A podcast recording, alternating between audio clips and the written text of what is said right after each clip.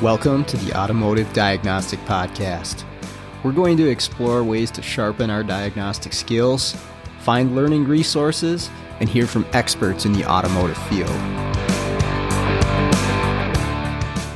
Hey, what's going on, automotive world? This is the Automotive Diagnostic Podcast. My name is Sean Tipping. I will be your host. Thank you so much for tuning in. Today on the show, I've got a couple experts that are going to be joining me, Matt Fanzlau and Matt Scundrich. Uh, they've both been on the show before, so you should be familiar with them. Uh, today, we're going to be talking about scopes, uh, digital storage, oscilloscopes, lab scopes. Um, what are some of the benefits? What are some of the possible downsides? What's practical? What's the right scope for you? And some of the features uh, that you can utilize with lab scopes, where they're going to be most advantageous to uh, you know your life as a technician, and where maybe they're not so practical. These two guys have a lot of knowledge on this subject, so I'm excited to get into this talk. Let's jump right in. Now we're good to go. What's going on, guys? Just trying to stay cool. You know, it's very warm up here. What yeah. is the temperature for you guys? It warmed up today. We were uh, above zero for a while. Oh my gosh! It's a heat wave. Yep. Did you bust out your shorts? No, I mean, but I whole one whole less layer. I mean, God. Yeah, I didn't even grab my jacket this morning. I'm like, all right, cool. Sweatshirt will do the trick today. So. Yep. Yeah, especially this afternoon. Yeah. It's uh sixty-one outside, and I think we had a high of eighty-eight today. Well. I'm going to Vegas next week, so hopefully uh, a little bit warmer temperatures there, there. Well, it depends. They might have snow. Yeah, never know. Yeah, we might have hit eighty-eight inside the car. I flushed the heater core on. That might have hit eighty-eight in there. Yeah, it was. Uh, Florida's got nice weather. I mean, it gets to like thirty two or three nights, and that's it. Like, yeah, what happened to all the, the snow that moved across the south and it just stopped before it got anywhere close to Florida, huh? Yeah, like it, it sees the Florida state line and it's like, don't go there. Crazy people live there. Disney paid them off. Can you imagine if it snowed in Florida? Like, we see enough of the Florida man during the hurricanes. Can you imagine if there was snow and ice on the roads? Oh my gosh, it would be like a lot like Texas, next probably. Level of memes. Yeah, it'd be a lot like Texas. Oh, it'd be worse. Just not prepared. Yeah. No, we all have generators and lots of gas because we have hurricanes from like, I don't know, April to October. Yeah, that's that's a whole uh, another level of something to worry about. I mean, at least in the Midwest, like we don't necessarily have to worry. Tornadoes, I guess, would be the closest thing. But I mean, you have a whole, whole well, season have- of hurricanes. We have tornadoes, we have hurricanes, we have flash floods, we have thunderstorms you can set your watch to in the summertime. So, yeah, we have we have fun weather. I always tell people, if you want to come to and experience Florida, you come in August. It hits like one hundred three with the heat index, and then it rains, and you feel great, and then the sun comes out, and it's one hundred ninety-five percent humidity. And you don't even have to go pay for a sauna. You just stand outside naked. Yeah. And you're like, ah, oh, the sauna's here. Yeah, I mean, what do you do for all your equipment? It's just got to be baking in your van driving around, huh? I don't care. It doesn't seem to hurt it. Okay. I mean, my laptop's sitting in the cab of my Silverado, and they sit in there. You figure I come home Saturday night, park it outside. They sit out there Saturday, all day Sunday, and Monday I used them. I've never had an issue with the heat destroying a laptop. None of the keys have letters on them anymore, but just all, all memory. Where's my home row? I mean, I, I don't have soldering problems in any of my electronics. I mean, joints don't crack. Just set the chips and resistors and then set it up on your dash and wait a few minutes. So, funny story about that is when Toyota had their, you know, like, hey, print this target. I bought a three D printer for A D O S, and I was like, man, I'm going to three D print a Toyota target, so I don't have to use all this black ink all the time. I had a really nice three D printed target. It went on a uh, uh, a tripod, and I stuck it on my dashboard one day driving to a job and forgot about it. I come out and it was like melted on my dashboard, and I'm like, great, there goes twelve hours of my life. Got to reprint that sucker. So yeah. Well, I know I was using my phone this summer. I mean, that's this is just up here. It doesn't get. We get a week where maybe it'll hit one hundred or so. And I was trying to do stuff in a car. And of course, I'm just baking because it's outside in the sun and stuff. And my phone's like too too hot to operate, or it, it, it need to like cool down or something. I'd never seen that warning before on my phone. But uh, yep. I guess, uh, yeah, some of those electronics don't you, like the heat. You learn not to put things in sunlight in Florida. Like, oh, there's this spot of shade. I'm going to stick it there because it, it, my phone says it all the time. Like somebody will call and I'll throw it on the, on like the passenger seat, and I'll be working on something, have my Bluetooth on. Next thing I know, the call's gone. And I'm like, what happened? Oh, phone's overheated. So then you got to start the car and hold it in front of the A C vent with no case. But my scope always works in the heat. It doesn't yeah. care. I mean, that sucker works. I think when they made the Pico, they were like, all right, let's find the hottest place in the world and see if the scope works. Let's just put it in our oven and see if it works, because I've never had an issue with my Pico. But my Kardec three Plus, the little rubber boots that are on the end, they're, they... You got your fingerprints on them, though? No, they, they don't even stay on anymore. I, oh. I, I've had Kardec send me like three sets. They get so warped from the heat, they just keep falling off. But my Pico little boot that it comes in, it's perfect. And the P and the uh the A S C the U scope. Yeah, that orange thing, man. You're never getting it off now. The heat like shrunk it to my U scope. It's never coming off. It's made out of heat shrink tubing. They didn't tell you. I don't know what Carlos made that out of, but man, it's never coming off. It's, the screen's convex now. I was like, oh, I need to take this off because I wanted to try to see if I could get a new battery for it. I couldn't get it off. Tried to sell the idea to George, like, look, look, you can see it better from over here. Those T Vs.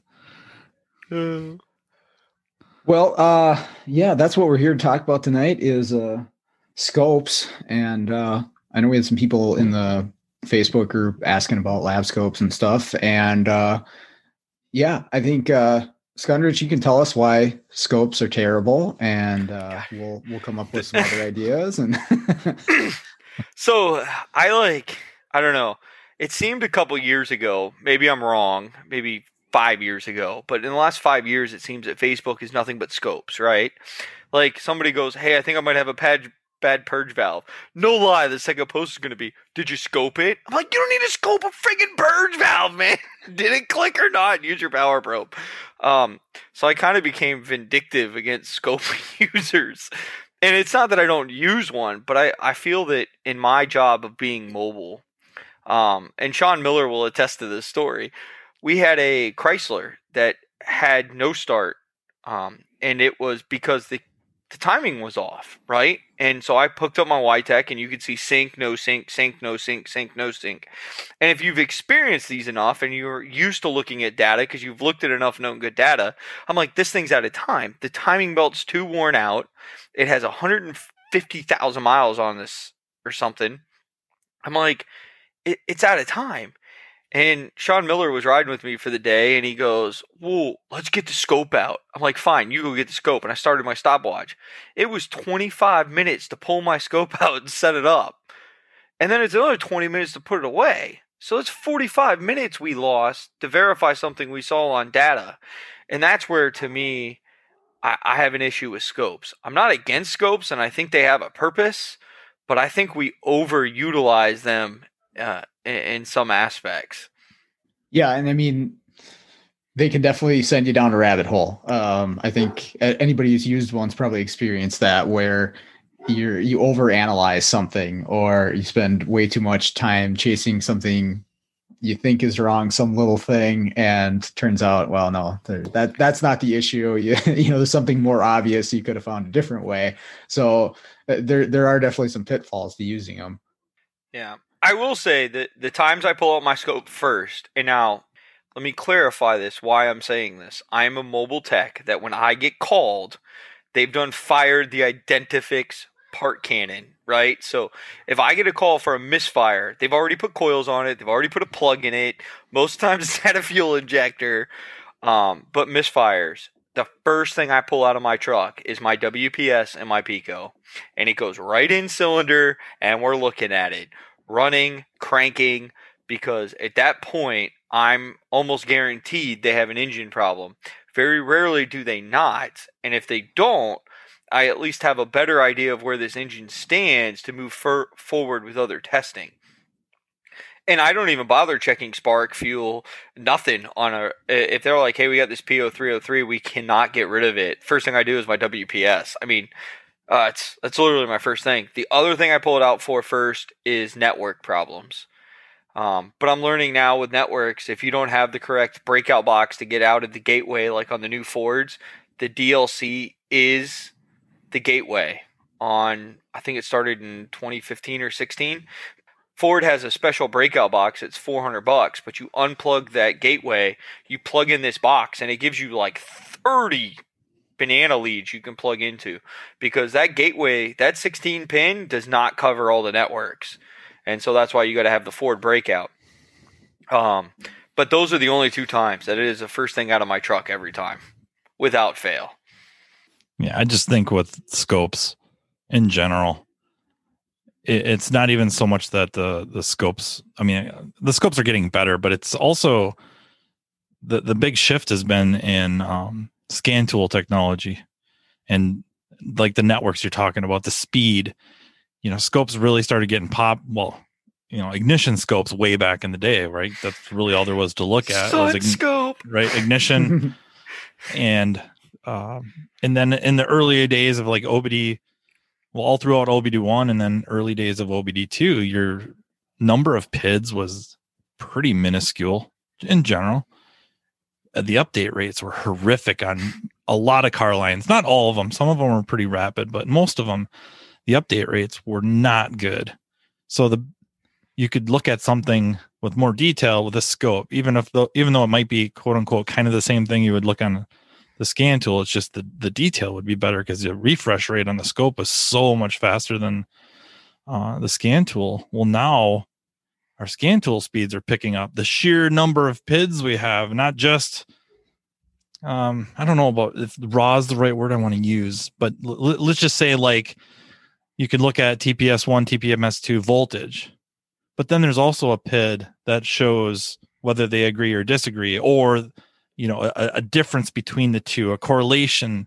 So there's more of these calculated P I Ds that do take a lot of the uh, interpretation uh, out of our hands, or we don't have to use our, you know, brains or uh, w- whatnot to, to determine that, to try to calculate that out ourselves. The, uh, the scan tool does it. So, you know, I, it's just the real world. You fix a lot of cars sitting in the driver's seat and, you know, one or two tests under the hood, maybe not even using a specific tool except the scan tool, maybe a dynamic test, listening for a click. Uh, and then, like you said, a power probe, meter.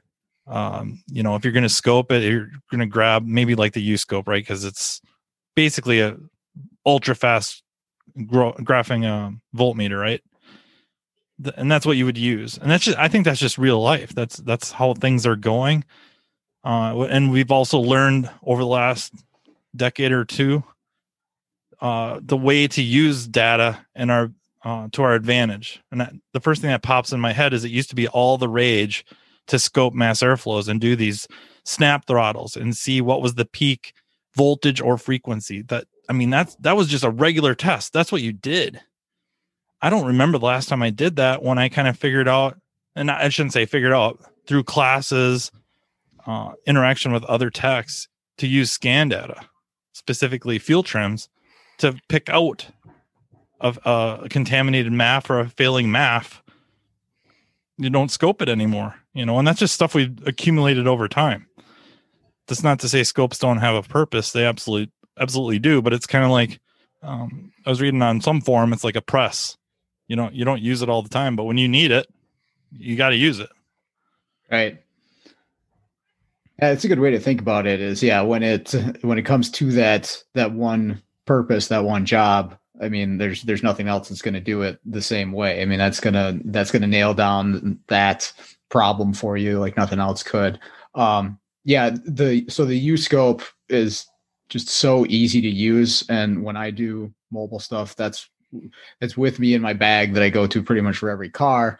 So ninety-five percent of the scope stuff that I do on that sort of diagnostic is done with that U scope, and then of course if I need to do two channels or you know, more detail, I'll grab out the Pico, but like Matt said, take some time to get that set up, you know, all the leads out and everything.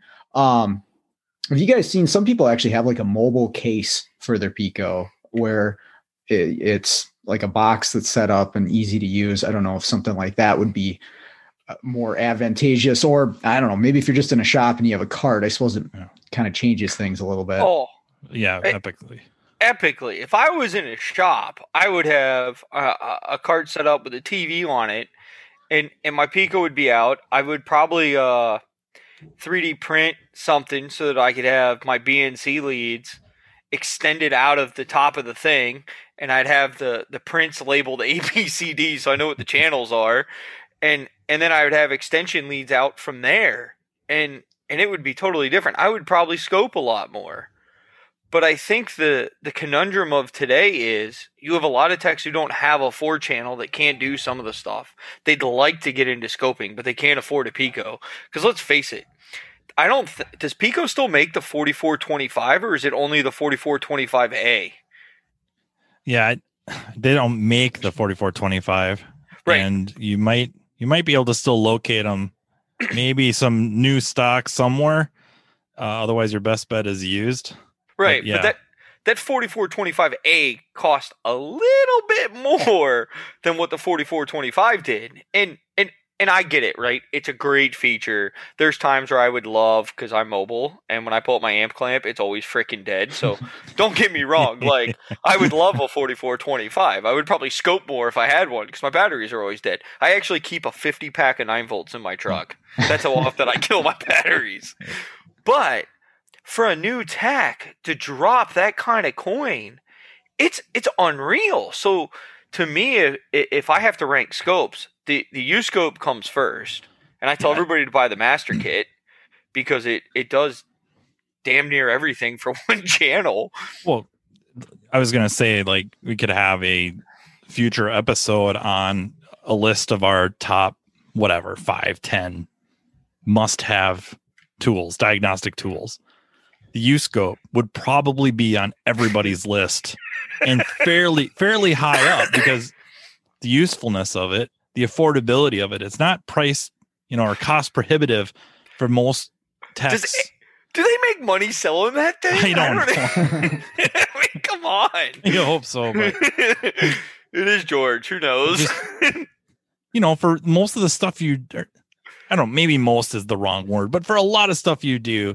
Just that one channel, you you might not even be looking specifically at a waveform, but you kind of want to see the whole picture. You don't want to just see a number, what wherever that may be. Like I love it for under dash stuff, checking you know blower motor functions. You know, I can have the current probe there if I want to scope the blower motor current, and then also the you know however the blower motor is being controlled and the signals getting sent to the what you know resistor block or blower blower motor control module. It's just bang bang bang bang. You know, I don't need to really compare it to anything. It's just, and I, you know I could do it with a voltmeter, probably could do it with a power probe, but you know the scope is just that, you know for well it's the one more dimension, right? It adds the time domain uh instead as well as the voltage or amplitude uh domain. Uh, so that would be number one, or not number, it would definitely be in everybody's list of must haves. Oh, top five, yeah. Everybody must have list would have a U scope in it, and and my problem with me is the U scope. I bought the advanced kit. It comes in a real nice pistol case. All my pistols have like the same cases. It's called a pistol case. Um, it's got this beautiful white, barely readable anymore A S C Wave logo on it, and if I'm going to go to my truck and grab my multimeter to look at something, I just go ahead and grab that because. It's the same amount of work, right? Because it's one league, positive and negative. turn it on. The only beef I have with my U-Scope is the battery sucks now because it's like five years old. So I have a I have a external U S B battery backup that I just keep and I just plug it in when it when I forget to charge it. Um, but it's it's easier to me to grab that than it is to grab my multimeter. The only time I use my multimeter is for an ohms test, and I know we could have the debate if ohms test is good or not, but I still use it. So, um, and especially if you're going to graph something simple, like I, I do a lot of body shops, right? So we have active wheel speed sensors. So I scope the crap out of them. That the U-Scope's number one for that, I mean, you can't beat it. Yeah, doing simple. You just want to see a Lin bus. I was doing yeah, an open on a Lin bus, and I just want to check here in the circuit, here in the circuit, and you can see the communication or it's not there. And yeah, so quick. So you can't beat that. Um, what do you guys think about a scope as a learning tool? So I, I, I teach at the college, and I work with the students, and my goal is not to convince them to go buy Pico as soon as they leave. I actually tell them not to do that. You know, obviously go buy the U-Scope, but we use the Picos, and I think the visual, you know, the graphic, drawing it out as a picture helps them understand the, the electrical concepts a little bit better. Um, I mean, what do you, what are your thoughts on that for somebody who's just learning this stuff or trying to get better at it? Yeah, I think for anybody, I, I think that's part of the appeal of the scope is you don't know how it really works.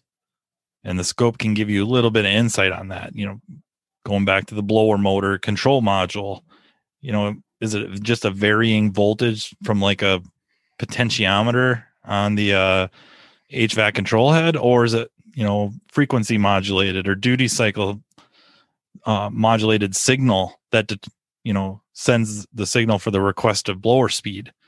And using that, just it's a quick way, plug it in and I turn the knob and you know what what happens, and being able to see that change and, and see what it's really doing. It's just one more thing that, you know, maybe going to go brag to everybody about how you figured out how this is controlled, but in the back of your head you you've seen a control strategy. And me the next thing with the, you know, the antenna mast, how is that controlled? Oh, do they even have antenna masts anymore? That was probably a horrific example, but the, well, the ones that go up just, and down. Just, yeah. I don't know if I've seen a car with that in a while, but just, you know, it's not... I've never even seen one of those. Yeah. my, my ninety-four Park Avenue had one. So that was the last one I saw. uh, but going back to your blower motor, I had a uh, twenty twenty Mercedes that got into a really bad car accident, and none of the A C controls worked. Nothing worked. Now, I didn't realize nothing worked. I got told, hey, my the blower doesn't work in the A C. Well, it's got a power ground and a Lin bus.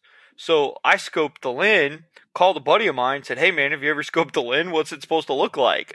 Because I'm like, is it zero to twelve volts? Like, what is this Lin? Like, it could be anything. And he's like, well, hold on. I got one in the parking lot. I mean, it wasn't the exact same car, but it was another Mercedes.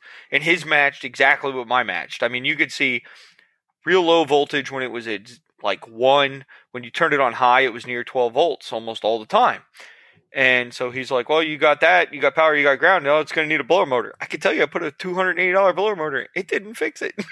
It ended up having uh crash data stored in there. And I had to reset the crash data with the uh, factory tool in order for it to work. But that was a uh, new learning curve on a new car. So welcome to the new generation of cars.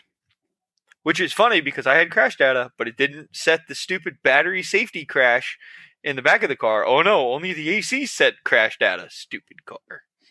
Yeah, that's uh, another challenge to scopes is the known goods, right? What is what is good and what is not. And that I mean, there's some what there are some groups and some websites and stuff that can help you, but it's not going to have probably that one thing that you're looking for.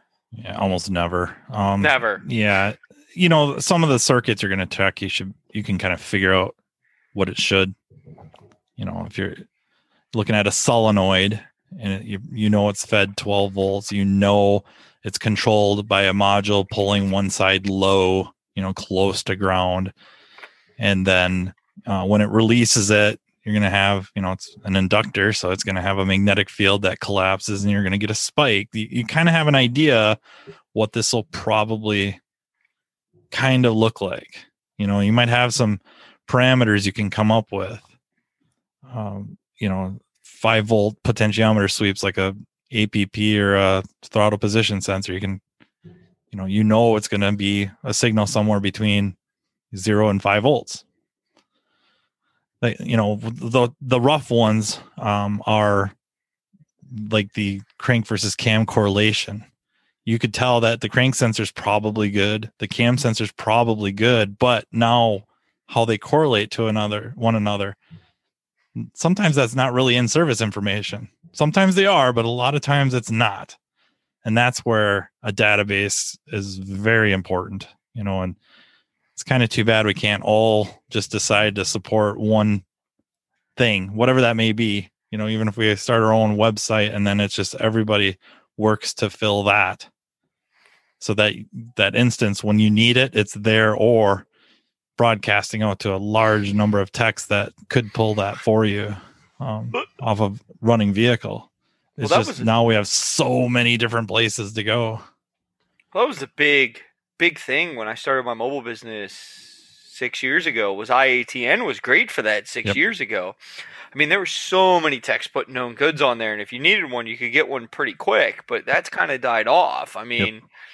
now it's about who do you know that's a scope nerd that just likes to scope everything under the sun. I mean, and that's the problem. And then you got people like me who see brand new cars, and I'm going, nobody's going to have a known good of this twenty twenty.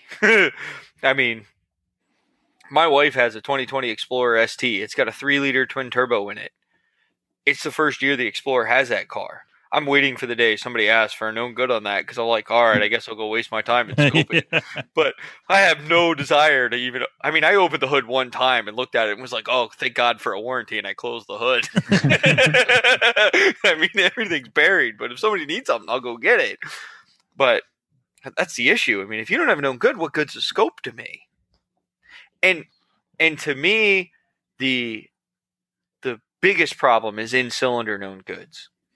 Um, I know, I think it was Sean Miller had a Cadillac that had a really weird exhaust bump towards the end of the exhaust, and it had a running rough issue, and he posted in the group, hey, what do you guys think? And this was a newer car. Nobody had done in-cylinder one, but it was a four-cylinder, so Sean had no issues doing it real quick. But all four cylinders were the same, but it was only peg in one. And so I said, Sean, you're going to have to get another car from that dealership.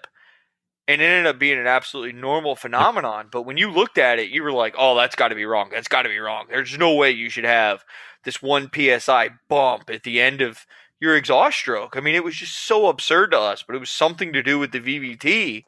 That's what they did. And without that known good, Sean probably would have chased his tail, but he was smart enough to go, yeah, I think you're right. I think we need a known good here before I go down rabbit holes. And, and that's what he did.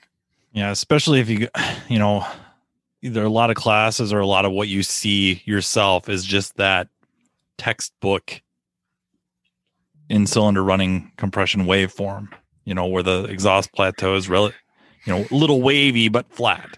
At, at zero P S I or, you know, atmospheric, however you want to interpret that. And the, the compression towers are symmetrical and all that jazz. And then the reality is, is some cars have normally leaning towers and the exhaust plateau is far, far from just flat. You know, it's got kicks here and there and they're all, it's completely normal. So, you know, it's kind of one of them things where you, a lot of the stuff we do, regardless of what it is, uh, scan data or scope waveforms, is you kind of have to note it and then kind of back, I don't know, back burner it or set it off to the side. And it's like, I know that I'm, I have a concern about that, but I, I'm not going down this rabbit hole, because some people dive down those rabbit holes and it's an expensive lesson for somebody. Whoever's footing the bill on it, depending on your situation. Oh yeah. I've, I've definitely been there myself, and yeah, that's how you learn to, to put a pin in it and come back to it. Cause you're like, oh, hang on. I remember last time I wasted an hour on this, this thing that I thought I saw that I thought was a problem. Um, yeah. Yeah. Those mechanical, um, pressure waveforms, whether it be intake or exhaust or in cylinder. I mean, at least with electricity, I feel like there's some rules that it has to follow. You know, it's mathematical almost, but man, when it comes to pressures, I realize I'm sure there's plenty of math to that too, but there's so many more variables and differences that you can have from engine to engine. There's no, there's no rules like electricity has to follow from different vehicles. So I, I've definitely struggled with that. Yeah. Now, I mean, it's in cylinder compression. I remember the first time I saw a, um, Uh, electronically controlled fuel pump on a Ford. Uh, so this is, geez, I don't know, late, late nineties maybe. And I've seen module controlled, um, you know, speed controlled or whatever fuel pumps before, but it's usually just low speed, high speed. And it looks like a fuel pump current waveform, just one's higher and a little bit faster than the other. Well, this first one I did for a Ford, you know, and being the moron I am, I saw this just mess of a waveform. I'm like, oh, geez, that fuel pump's junk. I've never seen one so bad in my life. Oh, my God. Gets a new fuel pump, looks exactly the same. Because they're controlling that thing at some absurd kilohertz. You know, in the kilohertz, they're pulse widthing that uh, fuel pump, electric pump at, you know, in the kilohertz range. And it is a mess. It's an absolute mess. You diagnose them. If you're going to scope current, you do it either key up or you take the module out of it and you just jump power feeding ground to the thing. I, going back to your school topic, um, I went to U T I, and when we learned scopes, I mean, we're talking two thousand five. So the, the four channel Modis that everybody loves, it still loves because it's a great scope. I mean, the old one where you could get the, uh, the drawing program if you knew the, the shortcut codes on the thing, because that's what we all did in class. Um, but that's what we learned on. And when we learned, we were not allowed, we were not taught that the tool had presets in it. We had to memorize certain time bases and what the pattern should look like. And I'm still a big advocate of that today. I, I feel that presets are giving people a huge handicap, because if they see something they don't know how to do, they they can't just correct it. They don't maybe understand what this time base, by expanding it or contracting it, how it affects the waveform, because they've always used the Pico preset or the Snap-on preset or the whatever preset. Um, and yeah. That I think is a big problem with today's people, is they want it now. They don't, they don't want to learn it. They just want that picture now. And I'm like, no, no, no, no, no. Play with the time. And the Pico, even, you can change the resolution. If you change the resolution too far down or too far up, you'll get a goofy waveform if you don't understand what it's doing. Yep. Um, or yeah, sam- you almost... Oh, sorry. Go ahead. No, I was going to say the sample rate, not resolution. They call it sample rate. Yeah, and um, you almost want to start students out with an analog-type scope, even though maybe not necessarily analog, but, um, you know, like a benchtop, more general-purpose type Uh, scope with the dials on it, because again, no presets, and you kind of learn that you can twist these knobs, change the you know voltage range, change the time base to get what you're kind of looking for, and that leads you into wh- whatever the uh, scope you're using, more conventional for auto repair, that you can just fiddle with the buttons and do the same thing. You know, it's so I, you know, for my two-year Uh, automotive program, we had no scope classes. There's nothing to do with the scope. Uh, we had uh, the college I went to had a uh, not bragging, but it was a wor- really honestly a world-renowned band instrument repair program, and they had um, Hewlett Packard. I think Hewlett Packard analog scopes, and uh, the instructor wheeled one down for me to goof around with, and I, you know. poking and hoping, and just that's what I did. Turn the knobs until I got something cool. Had no idea what it meant. I mean, no idea. Um, and that was it. I wasn't tested on it. Wasn't part of a part of the program. My third year, on the other hand, um, we had thick packets on. I think four scopes. We had the uh, Fluke ninety-seven, which was known as the kind of the grand piano. We had this rebadged, rebadged uh, Tektronix scope that was badged Mac. I don't remember the model number, but it was a Mac uh, lab scope, but it was really a rebadged Tektronix. Uh, the Sun L S two thousand, which is maybe more familiar as a U E I seventy-four hundred. Sound right? I, I had the L S two thousand. It was a little handheld thing. Yep, yeah. And it had the button for vertical, and it only did up and down. Yep, yep. And then it had the time base. It only did left. Yep. I was telling Sean about that when we were yep. talking on the phone. I'm like, it was the best scope ever. Yep. You Super better have simple. a two hundred foot extension cord, though. yeah, that battery didn't last battery more than forty-five seconds. uh, and then an O T C Vision, which I think was a rebadged Intero P D A one hundred or P D A fifty, something like that. So we had these packets, extensive packets with the uh, little Snap-on type of boards, and they would tell us where to position everything. And then you had to either draw what you had on your screen or print it out if you could. Uh, and that was, I mean, that was eye-opening, uh, just forcing you to do that. So then scope setup wasn't really such a big deal because you just turned the dials or whatever you needed to do until you got what you needed on, could see what you needed to see on the screen. And then, you know, kind of back to what we were talking about before. Is it a five volt sensor? Okay. Well, it should be within this range, I would expect. And, and in the manual setup teaches you things that you don't understand unless you've done it. Here's my example. If I'm doing a, take my wife's car and I want to do a cam crank sync, right? It's got four camshaft sensors, one crankshaft sensor. Well, I would probably do all four camshafts at one time. Well, you don't want them overlapping because they're all five volts. So you're going to probably set your voltage scale up to something stupid like zero to twenty on each one, because then it's going to take up a fourth of your screen and you can stack them all on top of each other, and you'll put the left bank on the bottom and the right bank on the top or vice versa. And then you'll save that screen capture. Then you'll take one out, put the crank in. And and because you have your previous capture, you can then overlay it or print them and look and go, okay, everything lines up like this. Let me go get a known good because I'm not buying an eight channel lab scope because that's just retarded. Um, so, I mean, it, without knowing the manual setup, if you always did the auto and you ended up with four or five volts on your screen, it gets too crowded and then you can't read it right and it becomes other issues. And I don't know. Yeah, that's one of the reasons that I like using the Picos with the students is because you could download the demo software for free onto your laptop and not be connected to a scope and get up the four channels and go to town. I tell them just do, you know, I, I have goals for them to achieve, but I'm like, don't worry about breaking something. If it's really messed up, just X out and restart and you'll be fine.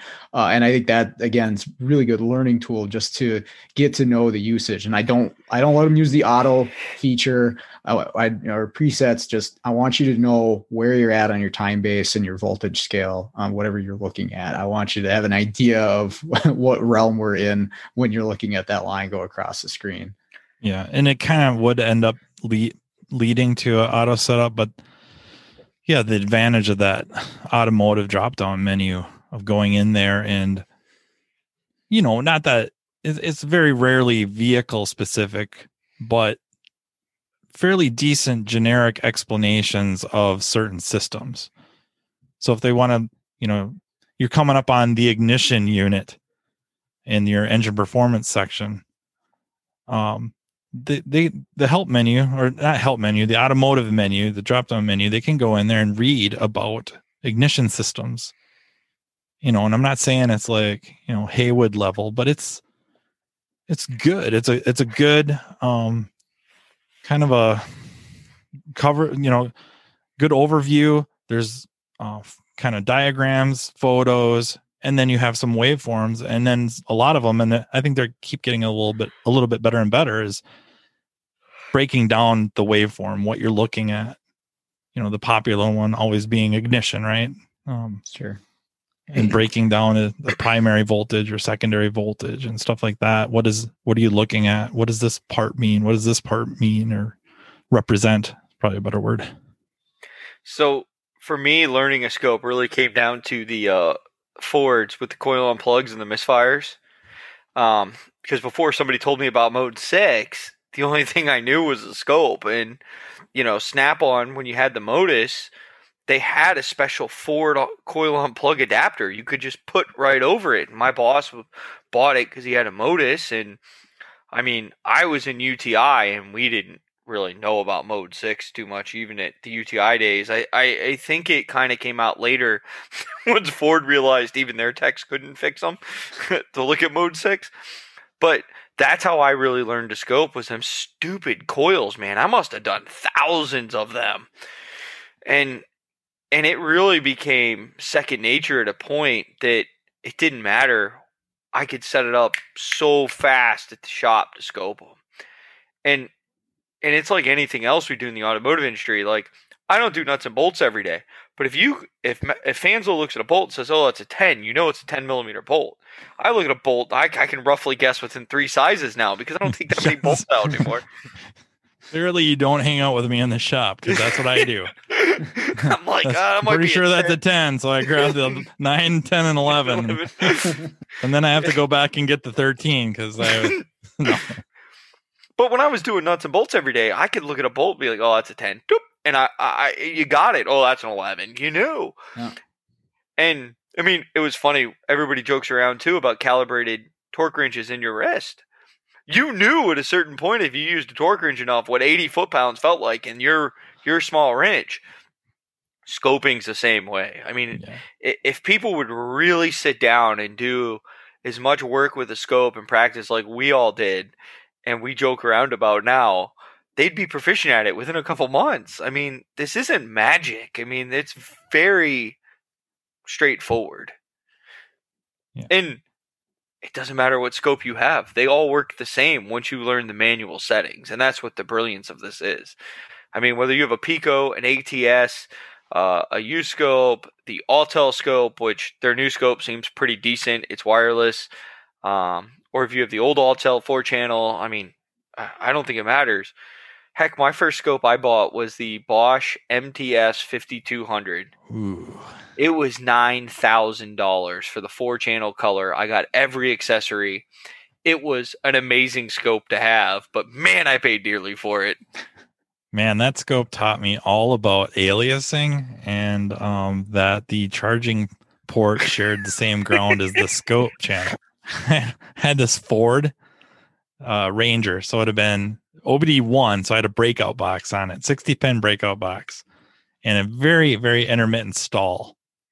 And every time uh, I had my breakout box on there, and the, I had the fifty-one hundred, which was the black and white, or the monochrome version of the fifty-two hundred. The fifty-two hundred was color. Otherwise, I think they were exactly the same. Yeah, that was the only difference, and that's why I bought the fifty-two hundred. I wanted color because, you know. Well, the fifty-one hundred battery was worse than the L S two thousand battery, so I always had to have that plugged in. Well, what oh, would happen well. is with it plugged in, it fixed the problem because it created a... I was basically using the scope and charging port as a jumper wire to ground, and I was fixing the intermittently uh, ground going open. So I, man, hours of driving this stupid truck, trying to get it to stall, never stalled. Customer would come and get it, and they wouldn't make it out of the parking lot, and it was dying. It's like, you, God, you know, I hook up all my stuff. The customer would go for a ride. It's like, oh, man, it must be must be you. Well, technically, they're right. It was me. It was I was fixing it with the scope. Yeah, the fifty-two hundred had a great battery. It lasted most of the day, um, you know, at least three or four hours. But, yeah, I... I don't know if they were ground connected or not because I never checked. And then the uh, f- those scopes, along with the Snap-ons, were pretty bad about it. But I think uh, Snap-ons uh, digital signal processing was slightly better. That you could have a fairly fast, you know, and fast being relative, but fairly fast pulse train, like a, a square wave, whatever it may be, a crank sensor or something like that. You know, especially in the like the photo uh, electric, you know. Uh, crank sensors or cam sensors, R P M sensors, whatever you want to call it. You would uh, get the square wave on there, and maybe you'd have like, you know, four peaks on there, four squares, cycles. You'd start slowing the scope down, right? And normally this would squeeze it down to something called wallpaper, where it's just a black, thick, you know, thick black or whatever color, I guess their channel is. But on the fifty-one hundred, it was black.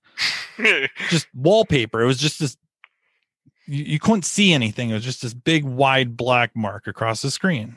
That's what you would expect. But the fifty-one hundred on the faster signals wouldn't do that. You'd start slowing it down. It would squash them together, squash them together.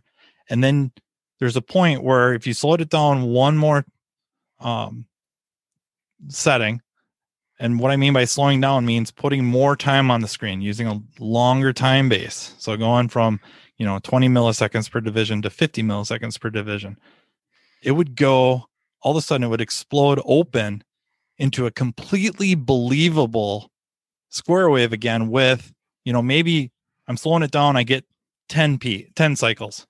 I slow it down one more time and it opens up and I've got, I've got six of them. And they look like a legitimate square wave. But that can't happen. It's impossible, right? Right? It was a scope aliasing. It was redrawing a perfectly believable waveform and, and incorrectly, improperly. Now, weird. I think that was a problem on the fifty-one hundreds, but I know yeah. on the fifty-two that I bought, each channel had its own processor, which is why I ended up buying it over the Snap-on, because it had basically four times the capability of a Snap-on, because it was, each channel had its own dedicated processor. So maybe that was the difference between the fifty-one and the fifty-two, besides color. Yeah, I mean, I never had that issue. Yeah. It's crazy. I actually lost it into a uh, a Dodge Cummings um, cooling fan. You know, the clutch oh, no. fan. I was scoping something and the clutch fan kicked on, and it scared the bejesus out of me, and I fell off the truck, and I heard this really loud boom noise. Coolant was everywhere, and I realized that when it startled me, I had hit one of my leads with my hand, and it pulled my whole scope in. Oh, no. There was no. no more. It was a good excuse to buy a Pico, though. The other thing that was nice about that, um, I don't know if you had it, but their secondary wand was yes. unbelievable. Yeah. I really wish I could get get it to work on my Pico, but it had that fancy connector that screws in, yep. um, and it's got like twelve pins on it. But it was nice, man. It had these like ball and socket joints, and you could coil that sucker all the way.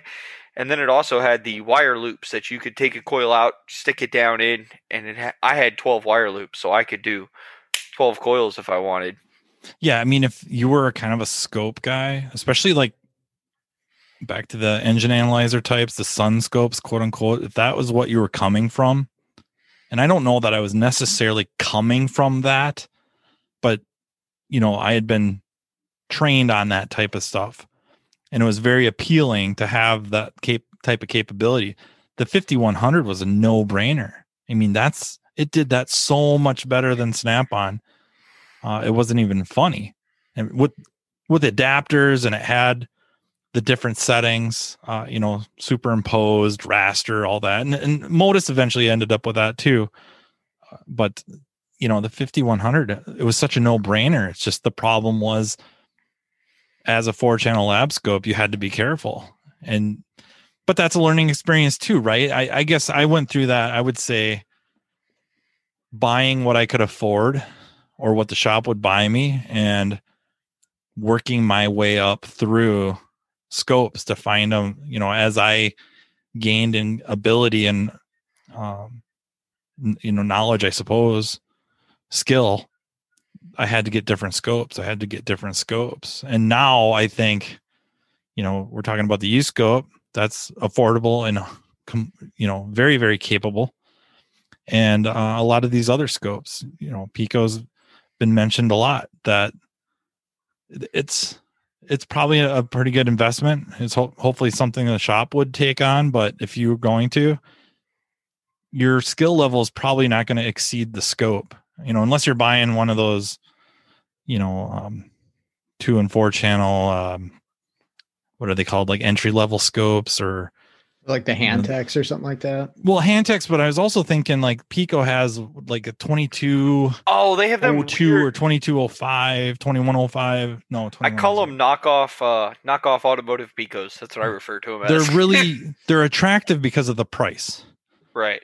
But the problem is, is, you know, you're getting what you pay for, and it's not so much like it's a pile of crap. It's just for what you need. It's not, it just doesn't have that capability. So, you know, if you drop the money on one of these, chances of you outgrowing it, you know, your skill level exceeding it, is pretty remote. Maybe, maybe the technology on the car, meaning, you know, what's the fastest speeds we're going to see on a car is probably network, right? You know, C A N, now FlexRay, Ethernet. I was going to say FlexRay. Yeah. Okay. Maybe those type of speeds, depending on the level you're going to try to scope them at, which I just don't think we're going to do, right? You're going to look for physical layers and you're moving on with life. Uh, physical layer, just a fancy term for um, on a, a C A N signal. Your physical layer is the um, one and a half to two and a half volts, two and a half to three and a half volts. So C A N lows, one and a half volt to two and a half volts, square wave, if you will. And then C A N high is two and a half to three and a half. That's what you would expect. That's the physical layer. So does it meet that? Do you need the, you know, blazing speed to do that? Probably not. Have you guys seen, uh, I haven't used it, but I saw somewhere out on the internet, there was a scope that would connect to your phone or a tablet, and so via Bluetooth. And so you could hook up the leads to stuff and then you could watch it on your phone or something. Looked like a kind of a cool idea to have something like that. I'm mobile. My phone rings all freaking day.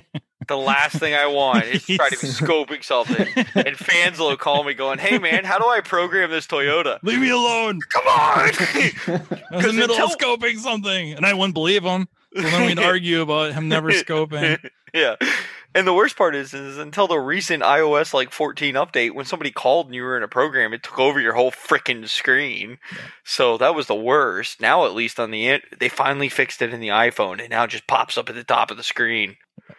And if I was calling them to help me with program something, it's going to be something jacked up. Like, eh, can I do a used? Um, yeah. It's how do I program this Ford B C M into this Toyota?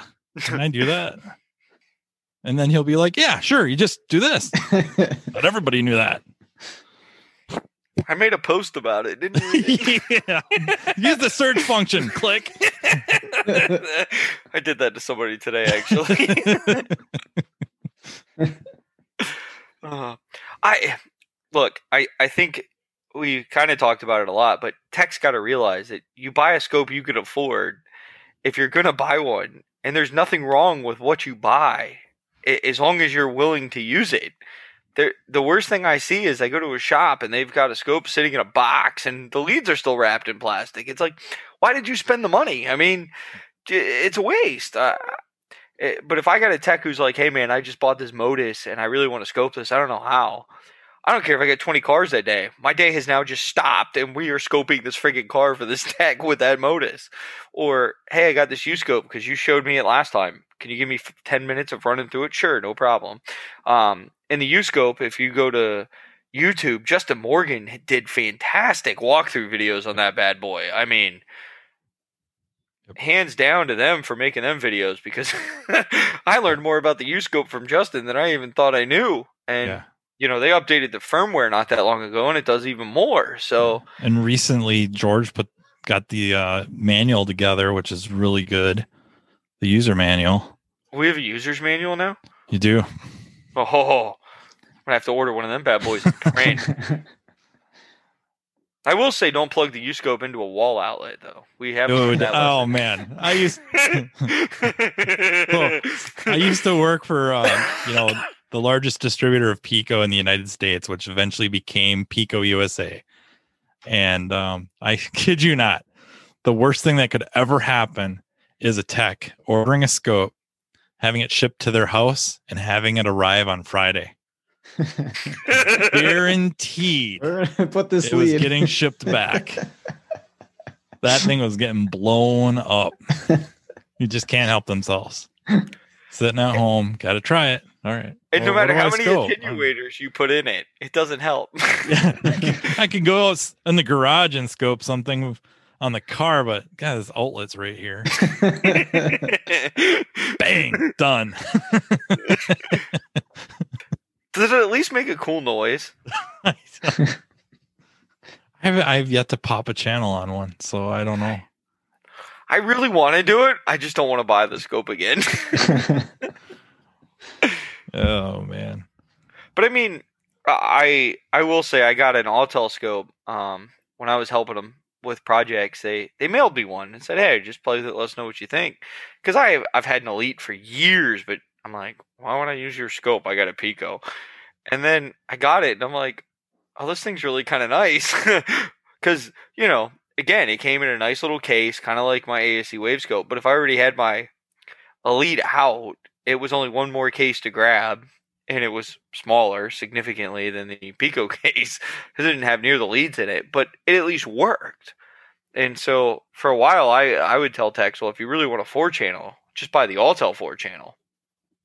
And I haven't got to try the new one yet on the, uh, I think it's the Ultra, has the V C M one that has the wireless four-channel scope. I'm dying to play with one of those just to see it, but that would be even sweeter.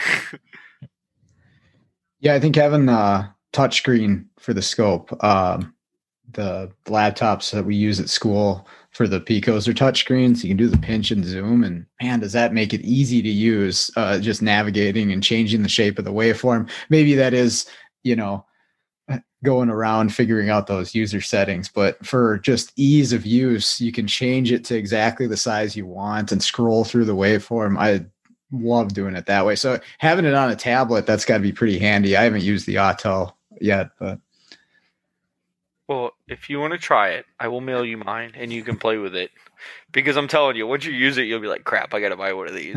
It's just so conv- it's like it's like the U-scope, right? Like, it's the next level of the U-scope to me. Like the U-scope, okay, it did one channel, I saw this camshaft waveform, I know the camshaft works, but now is it in sync with the crankshaft because I still have this no start? Like, It, it to me is the next level. And and then you have the Autel. If you get the Ultra, you can dual screen. So now you can look at live data and the scope at the same time. I mean, that's really taking it to the the, the end all be all. Um, one of the things I was hoping Bosch was going to do, um, back in the day when they had the MasterTech V C I out, they had ESItronic. I really was hoping they were going to come out with a with a P C based lab scope so I could dual screen that, because now it's like the only reason I like my Pico is I can have my Pico on laptop A, my factory tool on laptop B, and I can look at both at the same time. Um, the problem is, is I have two laptops out now, um, but I can't. Like I'm, the Pico takes too long to update when I need an update on four partitions. So now I have a dedicated Pico laptop. Oh yeah, sure. Yep. I, I will say I like the idea of a Surface, though. Um, I think Burmester, Michael Burmester was telling me he bought some Surfaces for the Pico, and he loved it because it was small, it's fast, it's light, and it has a touchscreen. Um, none of my laptops are touchscreen. Everyone, I, I will not pay extra for the touchscreen, um, just because for programming you don't need it, right? Like, yeah. What are you going to do, touch the button on the screen? So yeah. I, I kind of don't buy touchscreens, but he's like, oh, no, it's great, and now that you're talking about Sean, now I'm going to have to go to Best Buy tomorrow and buy a freaking touchscreen. Just ex- really expensive friendships, you know? I know. Yeah. We always got to one-up each other. Oh, you bought that new scope? Oh, yeah. Well, that's nice for you. Overnight that bad boy so it can look like I had that scope, too. That looks cool. I'm going to have to get one. Has anybody used the A T S scope? I've only oh, seen videos oh, yeah. of it. You've used it? I oh, mean, yeah. is it? Is it is it as clumsy as it looks? Because that thing looks like a nightmare every time I see a video of it. Well, yeah, and I want to be careful, right? Because I, I think it's capable, especially as you get into the um, um the the is it the Pros, right? I'm the talking about Pros, like and the eight channel that's on the tablet. Yeah. The, the well, they top. have different. They haven't. They used to at least have different levels. You had the the Elite, which I think was four, right? And then there's the E-Scope. And then an eScope Pro, and there's some uh, sample rate uh, differences. But ultimately, yeah, the, the user interface, depending on where you come from, is a little more um, or less intuitive maybe than some others. And there's, if you're used to how, you know, a Pico allows, lets you move channels. Uh, so you, you want to slide A and B in a certain way away from C and D, and you, you just click and drag and you move them. Um, and unless there's been a change recently, you couldn't really do that. You had a different way of going about that that seemed a little more tedious. But it has other functions like the built-in um, uh, rotational cursors that are just bang, bang, and they're up, and you're lo- you're looking at it, whatever you're going to use them for, namely, you know, most most often by far in-cylinder compression, cranking or running. You know, it's a couple clicks and it's up, and you, you know, adjust it a little bit, and uh, you're rolling. So, you know, there's positives and negatives uh, to both. But yeah, I think just straight up user interface, Pico's a little cleaner, um, a little more intuitive, A T S a little bit less so. But again, there's there's other uh, functions that it t- tends to do better uh, or more quickly. So I, you know, it's Ford versus Chevy versus Chrysler versus Toyota versus. Yeah. And then, you know, there's that great, uh, what is it? Pico end gap complaint that everybody complains about. Well, right? Yeah, like you get to so, the de- that has to do, yeah, it has to do with how they're capturing and storing, um, data. And if I was better prepared, I'd remember segmented memory, segmented memory. So, okay. Man, I'm probably going to get shot, but do it, do it, do it. You have to understand, when I say this stuff, it's not condescending. I think I'm just being honest, and it's it's not well, it's I, not saying anything bad about anything. It's just, this is how it captures data. So you have um, Snap-on and A T S capture into a, you know, A T S is an, I think almost, well, maybe not almost, but a very large buffer. Okay. And then when it hits, when it fills that up, it dumps it off the one end and brings it in on the other end. Okay. So it just kind of scrolls through. Snap-on's the same, much smaller buffer. Buffer is scope memory. So it's a, we're talking about digital storage oscilloscopes. So it measures the voltage, you know, a, a point in time. It measures that. It stores it in memory. That's how these all work.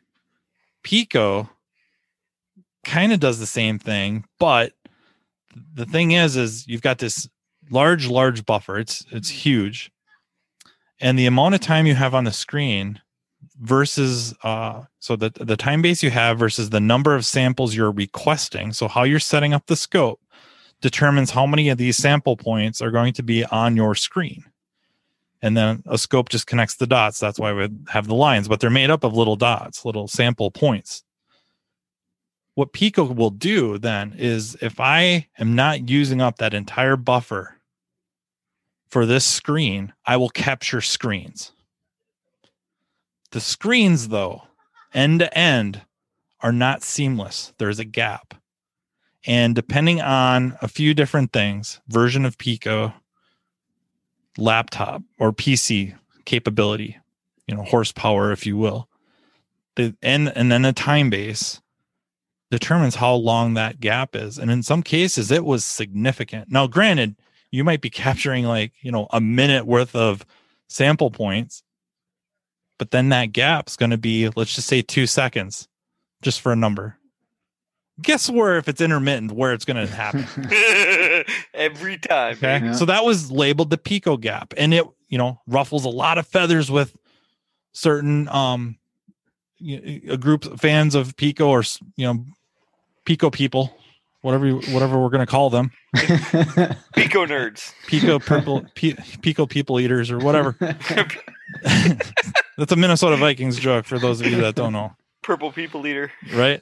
But so it, it would ruffle feathers, and, but it's legitimate. That that's what it is. So it's not that their buffer works so much differently than the others, but it's what they're trying to do with the unused portion of the buffer that could get you in a little bit of trouble. And there's ways to defeat that, and they're not difficult, you know. And I don't, I don't see a lot of it online where people are posting up like, "Well, Pico screwed me on this." Yeah, filling the Pico gap. I'm tagging you in it in a heartbeat. Yeah. Hey, Vanzlau, guess what? Um, no, I only brought it up because, like, when I was looking at buying a scope, right? Because what is what do we all do when we're going to drop five grand on a scope? you you Google like reviews of the scope, and it came up. And I remember, I I, I remember having this conversation with you somewhere, and and it was at a tool show, and you we had a Pico running for something, and you're like, well, let me show you, because you could trick it to yeah. to to. Because you had a setup, you knew the waveform pattern it was coming. You're like, let me show you what the Pico gap is. And and we could demonstrate it. And you're like, here it is. Look how small of a gap it is. And I was like, oh, okay. Um, but it was one of those things that it's nice to talk about here, because you talked about earlier the alias graphing and the M T S fifty-one hundred. So I felt like it was worth mentioning just in case somebody would ever get it and go, well, how come nobody told me? Well, at least we could say we, we warned you it might happen. I mean, I've been using the Pico for six years. I've never noticed it. So it, it, it goes same with the Snap-ons. If you don't understand how it's collecting data and the um, shortcomings of some of its performance characteristics, so sample rate versus that memory, if you're not aware of that, how that all correlates, if you don't use the scope properly, you're setting yourself up to alias, because it has to happen. If you if you thought of it a little bit differently, from maybe, you know, for a bad, really bad example, a Pico perspective, it would make sense why it's aliasing. But, you know, the guy selling you the Snap-on scope doesn't understand how it works. It's, I don't know if it's even as really his job or her job. You know, maybe the, I don't think they call them tech systems guys anymore, you know, where you had the the tech truck reps with all the cool stuff on it, right? Yeah. The smoke machines and the scopes and the scan tools and all that. I don't know if they have those guys anymore, or those salespeople anymore, but I don't know that they would even know it, to be quite honest. But once you understand it and you understand why, and it makes sense, then you just use the scope in such a way that it won't happen, or, you know, it's going to be a pretty screwy situation where it would, where you're just trying to scope something, mu- a signal that's much, much faster than that a thing is really capable of handling. And you're going to run into that with, you know, maybe a lot of them except Pico, because they're kind of absurdly fast. And that's yeah, like you can put, p- well, you can put Pico such a big time big, base but... on there and, and then just zoom in for, you know, to the smallest detail. So that's what I always do, is I just put a bunch of time on there unless I'm trying to trigger a specific event. And then once whatever happens, happens, I just zoom in on it. So I, I have everything on that one, that one screen. And I think that's what would happen with the Snap-on users, was you'd see these classes or stuff online with using a Pico, where that's, that's the technique, right? Get a lot of, a lot of data on the screen, and then uh, zoom in for detail. Well, Snap-on can't zoom in, right? No, Snap-on's backwards. Exactly. That's the best way to think about it. and and I came from the Snap-on world, and that was my big struggle, right? So I used to have the picture that I wanted, and I'd let it run forever, and then I would zoom out to see where the glitch was, and and I could I could then zoom back into the same level I was at, but you couldn't go any further in.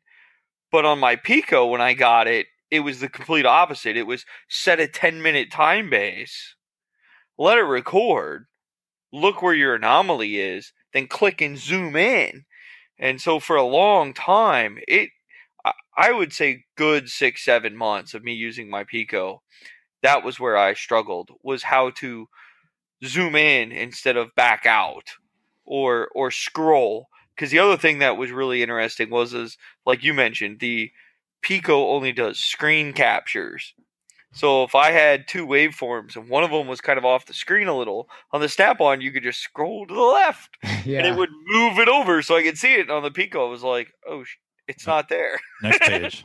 my my relative compression waveforms are almost always split between the two screens. Somehow I managed to time that perfectly every single time. So I know what you mean. So we have to introduce you to single trigger. Yeah. Yeah. You teach me how to use that. I want to learn. I, uh, we have not talked about triggers, but on the L S two thousand, when you had it, if you didn't set a trigger up, you could not get a picture. I mean, it would just go wherever the flip it wanted. It didn't care. So you had, you were forced to learn triggers. And, and I think it's a lost skill. Now the Pico has more triggers than I even can think of. Yep. Um, the other day, The other day, I really wanted to learn how to use the pulse width trigger because I wanted it to stop at the number one crank position, which was wider than any other spot. twenty-five minutes later, I just gave up and set the time base to ten minutes because I couldn't figure out how to get it to stop there. See, finally, something I could have helped you with. You know, I, you know what's funny? I was like, I should call Matt on this. No, I don't want to sound like an idiot because this is God, this can't be that hard. twenty-five minutes later, I'm like, I, I don't understand what I'm doing wrong. Forget it. Five minutes. I'll move it on. But yeah, I mean, triggers has got to be something people need to learn. In and there there's basic ones, right? So the, the single point, the repetition trigger, um, and then you need to know how the trigger is triggering upslope, downslope. Um, those are all important. The actual trigger set point, where it's going to trigger, means a lot. Um, like if you're doing a uh, an injector. You don't want to set it at nine volts. It's going to trigger all the time. You're going to set that sucker at fifty volts because then it's only going to trigger on the on the flyback. So there's tricks to a trigger to get that picture just right. And if you don't know them, boy, oh boy, will you struggle. Yep. Yeah, and, and you know, like with Sean's scenario with the relative compression, you know, using the single trigger is really just to help you out when you're by yourself. You can't have somebody in the driver's seat cranking it for you on command. That you can set up the trigger to start drawing the pattern when you want it to start drawing, and probably during the uh, you know stall current portion or in rush, whatever you want to call that, and the the initial spike when you uh, hit the key, and you can set the scope up to start drawing that you know one division in, and you want to capture, oops, you want to capture you know ten seconds. Yeah, it's sound like a lightsaber. Cool yeah. Sorry. That was really cool. It's that cold up here. I had to slice open a tauntaun. But yeah, some of that stuff, some of those features, you know, a lot of it's for just for either laziness or just make your life easier when you, you can't have a you know sidekick there. You mean I'm the only one that has a twelve-foot U S B three point oh cable for my Pico so that I can sit the Pico on my laptop when I'm cranking the car? You do that so you can sit in the A C. No, because usually the car doesn't start. uh, yeah, I, I think triggers is really important for people to learn. Um, some things you just don't ever try to trigger. Networks, forget it. Right. yeah. Yeah. I mean, uh, uh, the only time I've triggered a network is on recently. I've noticed they have that like end of message peak that seems slightly higher or lower than all the other peaks. So I may set a trigger to hit that um, just because then I can get a consistent pattern as I'm looking and unplugging modules. But most times I just never trigger a network. I just let it run. Yeah. I, yeah. I mean, that's the boat I'm in, right? I check to see that it hits those voltages I want to see, and then you know, I'll just kind of get a feel for the overall look, if that makes sense. I think using them on uh, ignition stuff has been really helpful for me to, you know, if I'm looking for a misfire that's not consistent, setting up that trigger for the ignition, really, really handy to just watch that one one event repeat over and over again, and oh, okay, there it is, and I can pause and go back. So.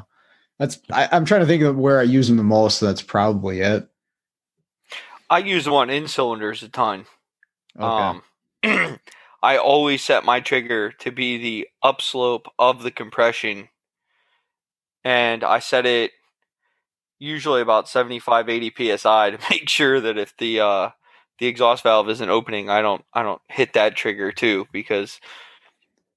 Or if it's got a warm cam lobe, it'll you'll see the exhaust spike, but I don't want it to trigger again. Because um, I always do repetitive trigger. I let that sucker run for thirty pages. I've burned up more starters. I wait till it gets to thirty pages. I don't care. It ain't my car. Oh, it needs an engine and a starter. But, um, yeah, that's another one. Um, if I am doing...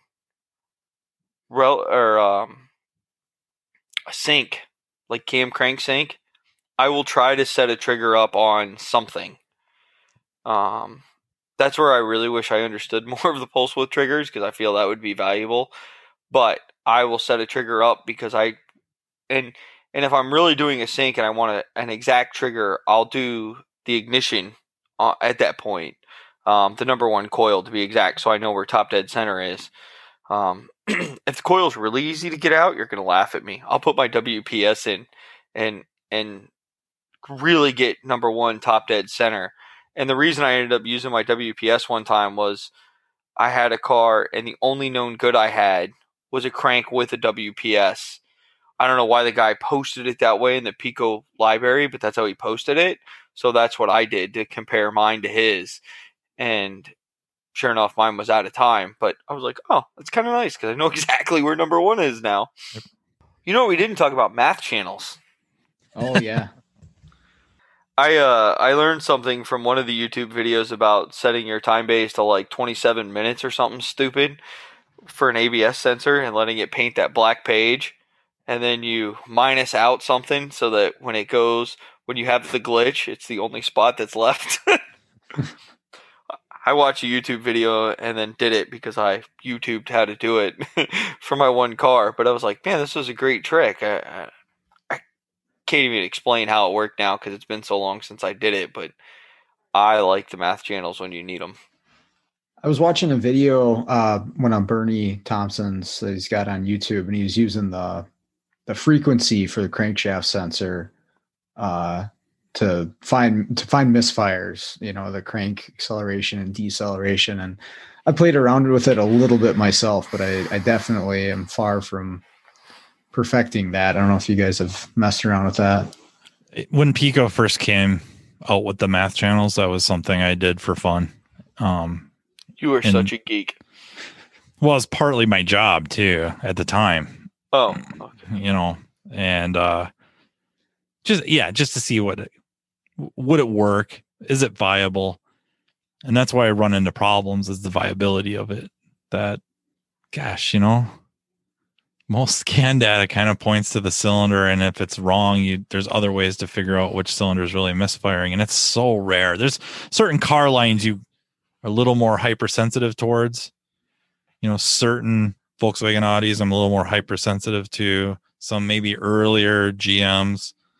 Um, but really now, man, I don't, re- I don't remember the last time I ran into a misidentified cylinder miss. So I, you usually kind of have an idea which cylinder is misfiring or cylinders, and then you're, you're moving on. Um, and it, depending on, well, at least with, from Picos, I've, I've not done the A T S one, so I, I shouldn't say, and I've never, I've not used the, um, U S B autoscope, uh, for that.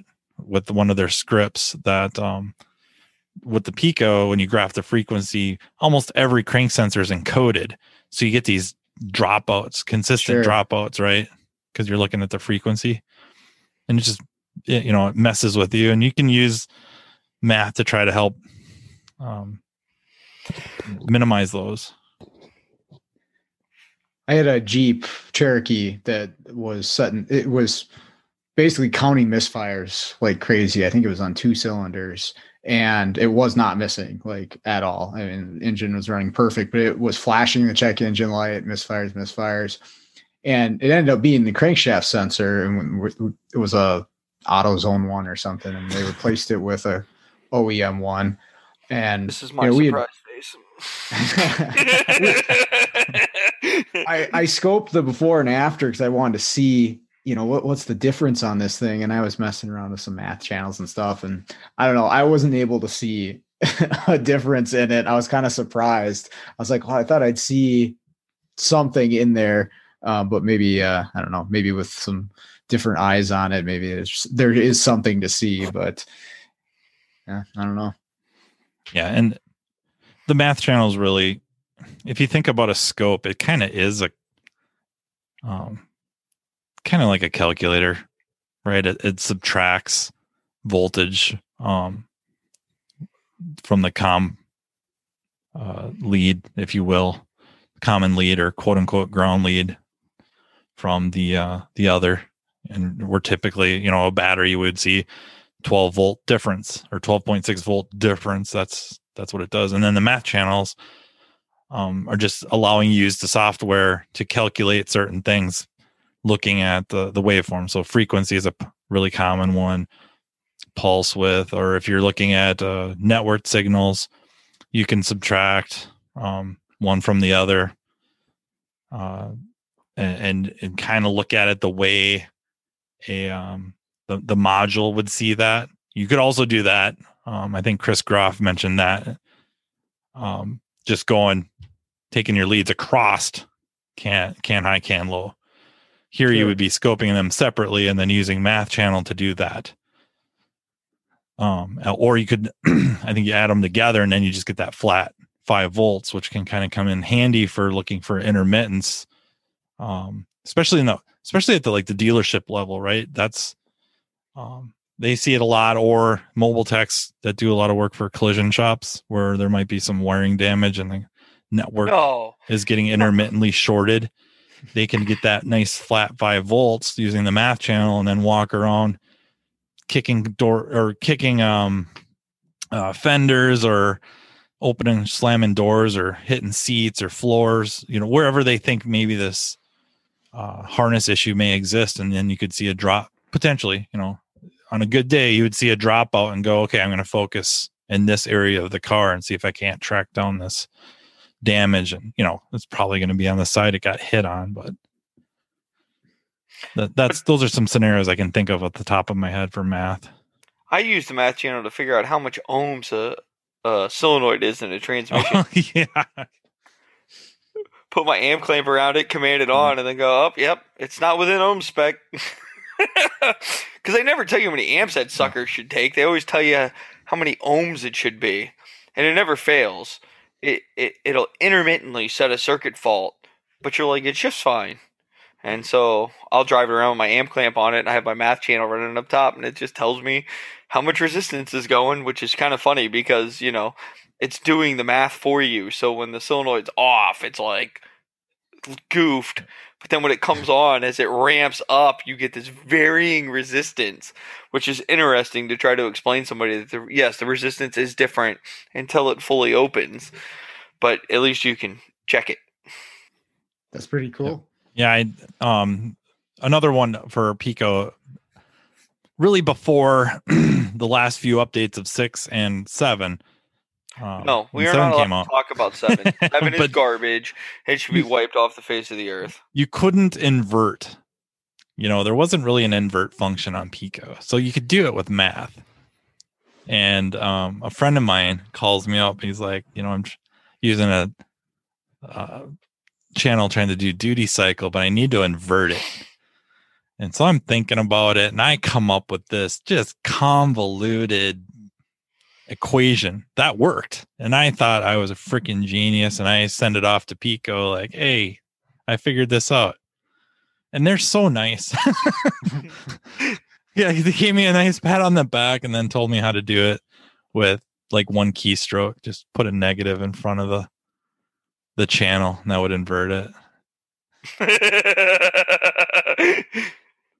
You uh, you really Such appreciate how nice they said it, though, didn't you? I did. I really did, because if it was me, it would have been I would have been a lot I'm thinking more, how I would have sent that email back. It would have been a lot more sarcastic. Yeah. I'm thinking it would have been like, you really wasted that much time to come up with this when you could have just put a negative sign in front yeah. of that? Yeah, that is a great equation. You came up with that all by yourself? You sure you didn't call your math teacher? Huh? And then... yeah, here, here's the way to do it. Just put this negative symbol in front of it and I'll invert it. Oh. Yeah, I don't like Pico oh. seven. I used it once and then deleted it. It's it's growing on me, and then sometimes sometimes I'll get a little frustrated with it, but uh, it's growing on me. I growing on you like a cancer, or growing on you like Um, I think, you know, when six first came out, I hated it. I wrote up uh, quite a few emails complaining about it, and then it became like the best thing ever. And seven's kind of following that a little bit the same way, where, you know, I don't know if it's, I don't normally consider myself somebody that's resistant to change, but maybe in this case, that's exactly what's going on. But six six worked so well for so long, and it's laid out a certain way that you're just used to, and you can do what you need to do so fast. And even though seven, um, I think you can do any function with no more than three clicks, um, which can't be said with six. It's not it's not intuitive yet. Yeah, it's a little, uh, little glitchy still. I've been trying I, to mess around with it, and that's. I'd rather have five clicks and have it work than try to figure out which three clicks it takes to make it work. So, yeah, you know, they'll I don't know. they'll it'll get better. They'll make it. They'll make it better. They have to, right? I mean, that's their. That's it. That's what they got. Yep. We could always burn it and start over. Just hack into their server, delete all the downloads. There you go. I, I would I would like to see them get this where it needs to go, and then I'm kind of excited to see what they can do with Pico Diagnostics. You know, Pico Diagnostics is oh, super. I love that program. Yeah, super super useful, of course, for N V H. But um, I would like to see some of the the other stuff fleshed out more and more, and you know that could be a really powerful tool, it's even at you know at the training trade school level, learning level would be great uh, to see it.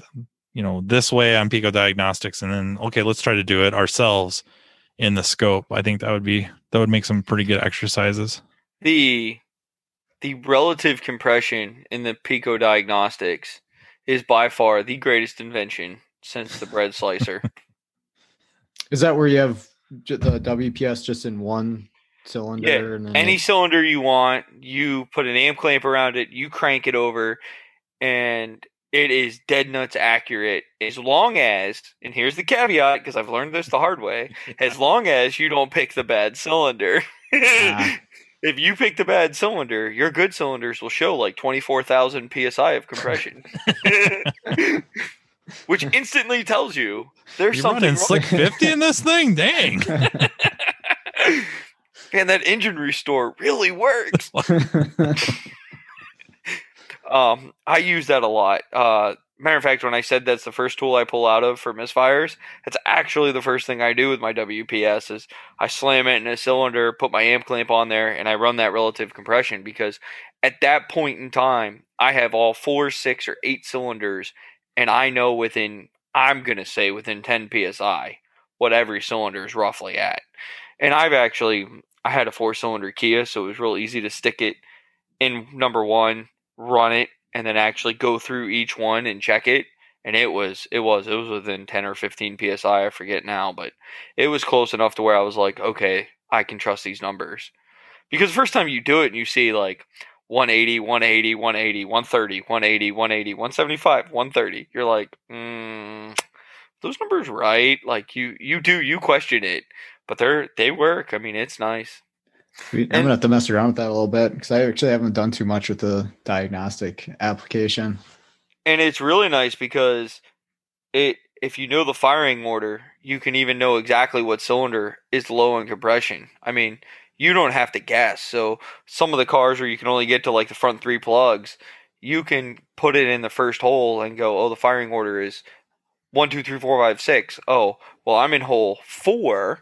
Because one, two, three are in the back, so I'm at four. So then you can start on the Pico. Oh, I'm at four. So this is five, six, one, two, three. Oh, look, two, two is low, and, and you're done. And I believe, if I remember it correctly, the W P S is always in hole A. Oh, okay. If not, it should be. I think I've been burned by that, but that's a while ago. Yeah, that's, that's a while ago. So, and I sent us a little bit of a complaint, and that I don't know. You know, it, not that my complaints an mean asterisk. anything, but it gets put into a bin, and hopefully enough other people had said anything. Yeah, it has an asterisk next to the one that has the Pico, that has yeah. the W P S in it, so you really can't screw it up. But when you're in a hurry and you're used to it always being A, it's the one time you don't pay attention to the asterisk and it burns you. Yep. Uh, the battery tester I really like, except it is one fatal flaw. Nobody's uh, alternator comes on anymore when the car starts, so yep. I fail a lot of alternators with that. Um, yep. What else is in that? Yeah, it used to be a start strategy was they'd start up and they'd full field them right away, or or heavy, you know, mm-hmm. heavy excitation. Yeah, because they wanted to restore the battery because it just lost a whole bunch of amps. But, you know, the problem now is, is starters don't take what they used to. We have these D C brushless, rare earth, ultra-low, twenty amp drawing starters now because they only start your car fifty-seven times in ten miles. Yeah, it makes liars of us all. You got a freaking Honda Civic, fails the battery test every time it comes in. Yep. They just keep driving it. I've never had a problem. Okay. Fails. Fails miserably. Load test every time. Yeah, what else is in there? The battery, the compression. I can't remember. Uh, N V H, and then they kind of have that um, misfired detection based off of uh, voltage ripple. Yeah. Oh, the nice thing about the compression that I forgot to mention is you can see the raw data. So right. You can actually see the the relative compression graph yourself. And and I lied, you don't need an amp clamp. It goes off the battery voltage. Yep. So it it really teaches you that you can do tests a different way. Um, so yeah, it's it's a fantastic tool. If you're not using it, you should. There you go. There, hey, look, there it is. Oh, yeah, prop shaft balancing. Yeah, I've used that one a lot, you know, out there balancing gas all the time. On the parking lot. Uh, I bought the N V H kit from A S C Wave at um, Vision a couple years ago. Or not Vision. It was that show where we were doing the R O. I forget. That's how long ago it was. Oh, man. That was... in Atlanta. Remember that horrible show um... where there was, like, no attendees? you, they had it's to that bring German in, show. They, they brought in the high school students. Auto Mechanica. Yeah, yeah Auto Mechanica. George, George and Carlos had an N V H kit. Or no, you did because you were at the Pico booth and you didn't want to take it home. And so George sold it to me because, you know, I could take it home with me then through you guys at the Pico it, booth. It's too bad it wasn't better attended because, you know, not to get too far off track, but um, Matt and Justin Morgan are set up at the A E S Wave booth with uh, the formerly Oro, um, was it the six hundred? I M six hundred? Yeah, I M six hundred. Now it's the now it's known as the Autel I M six oh eight. six oh eight. They had a B M W ca- F E M. Cast? F E M. Okay. that they're showing e-proming on with it. And I mean, it was a great, great demonstration. Which only worked once. it should have been. It should have had quite the crowd around it, but. Yeah, we yeah. uh we just decided somebody, Justin brought one in so we could screw with it. And we had no idea what it would do. Well, once it unlocks the F E M, it's always unlocked. Uh, once it's jailbroken, essentially, it's always jailbroken. So I was like trying to get Autel Engineering to restore the jailbroken software so we could do the demo again. And they're like, what? We've never had somebody ask this question before. They were so confused why I wanted to make it jailbroken again because it just wasn't as cool of a demo when it wasn't like unlocking F E M. Yeah, that was a great show. But I bought the, oh, anyway, I bought the N V H from you. Uh, just so I could figure out what the stupid Chevy shake was in my Silverado, which ended up being my brake rotors. The only time I've used the N V H kit, though. I don't use it a lot, but when I do, it's it's a lifesaver. And I'm not saying I don't. I do not want to imply I really know N V H inside and out, but I kind of liken it to. You know, one of my horrific analogies that I seem to have endless supply supply of, but I liken it to you and a buddy on a road trip and a song comes on the radio and you're trying to think of the name of the band. You can't think of the name of the band. And then your buddy leans over or turns to you and says, starts with an M. Boom. You know exactly who it is. I liken the N V H software to that, where you're feeling this vibration or hearing this drone. And you kind of can't quite put your finger on the cause. And then you look at the drive, the, the N V H data, and you put it up in the simplest of ways, you know, but the bar graphs typically are the easiest way to interpret. And now you see that it's a second order tire or something like that. And now you know exactly what it is. And I will say that a second order tire could also be a brake rotor because they turn the same rotation. Yeah. Yeah, just, for just clarify this from experience. Yeah. For, for us, it was a Honda, um, the uh, Honda pickup, not the Pilot, but the um, Ridgeline. Yeah, Honda oh, Ridgeline yeah, yeah. had this drone. It just, you know, drowned out everything in the vehicle in about a five mile an hour um, window. And I mean, you know, the first thing you go after is motor mounts and tranny mounts. And these things were sacked out. I mean, it was, the engine literally was sitting on the, the frame, the, the rubber was gone. So no brainer. It's got to be motor mounts, put the motor mounts in, then fix it. Well, that sucks. So, yeah. So it ends up, I think it's a, um, I think I'm right. A third order engine, which is a normal vibration, but it shouldn't be transferred into the um, passenger compartment. And it ends up, um, it was an, when you really looked, and you had to really look, you saw that it had an aftermarket drive shaft in it. And if you compared it to the O E drive shaft, which was three times or four times more expensive, the aftermarket drive shaft was, oh, I don't know, two, three inches longer. And, you know, you could squeeze, of course, right? It fit. Yeah. But with some effort, you could get it in there, which, you know, if you didn't know better, you weren't really paying attention, it would make sense, right? It just squishes together. It makes sense. It's got to have some travel for uh, bouncing or whatever. And no, no, that was a big problem. And then the uh, Honda drive shaft was filled, you know, it had something inside like foam or something. And the uh, aftermarket one, one part of it was kind of a two piece and the other wasn't. And you put the new uh, drive shaft in and it fixed it immediately.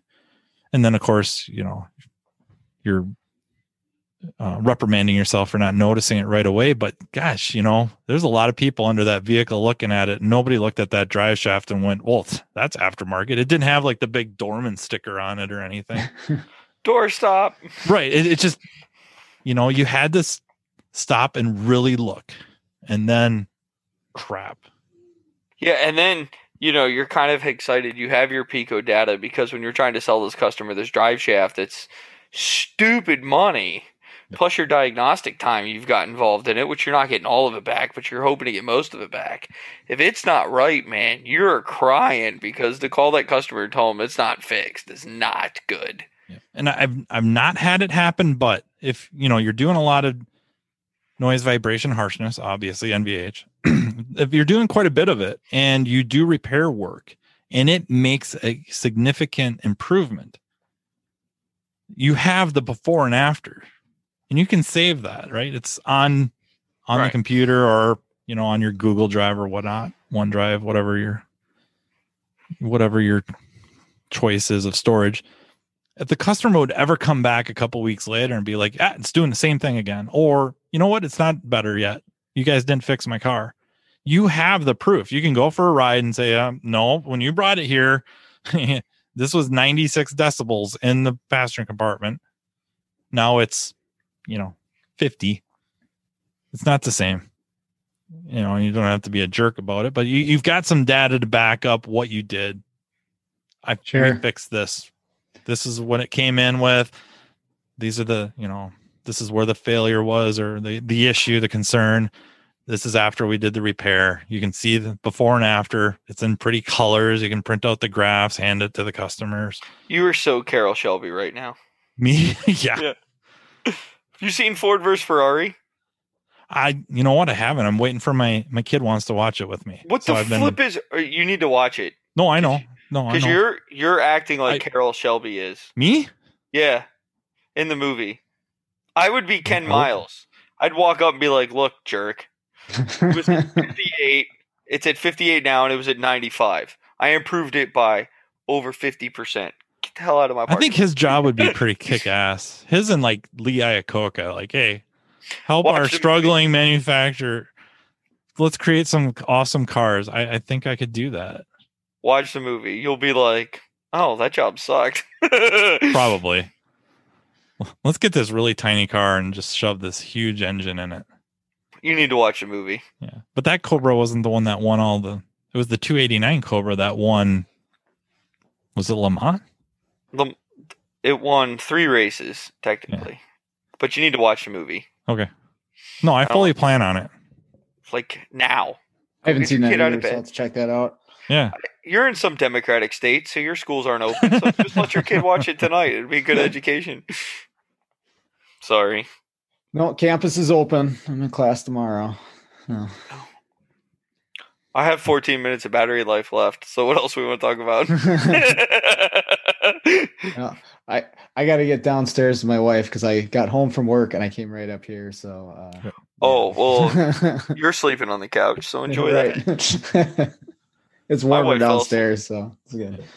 Well, I think yeah. To, to maybe start the wrapping it up is, is the scope is the one one of those the better ways to gather the raw data, right? Scan tool data, by and large, is interpreted, N- not just by us, but by a module. And the scope allows you raw data. And sometimes part of our process would lead us to need to get that raw data. And then the other thing is using it as a learning tool, either as a student or trying to get better. Um, and then uh, I think it's like anything almost, here we go with another crap analogy. You know, it's almost like learning martial arts. Sometimes you learn them so you don't have to ever fight. You, you use the scope, you get really, hopefully really, you know, really good or pretty skilled with it, pretty adept with it. And you find over time certain things that you always use the scope on because now you know how it works, what's going on. You don't necessarily need it. And that's not trying to displace the scope. The scope is what got you to that point. If that makes sense. I think so. We can all be uh, scope ninjas. Scope ninjas. When he's like, "Oh, it's like martial arts. It's something you never ever want to use." I'm like, "No, it's like carrying a gun. You never want to use it. Have you got to pull it out?" Well, there's some Crap's reasonability to that, though. That that would be reasonable, right? You you, you try to get adept with it. Oh, we got rid of him. His battery must have run out a little fast in fourteen minutes.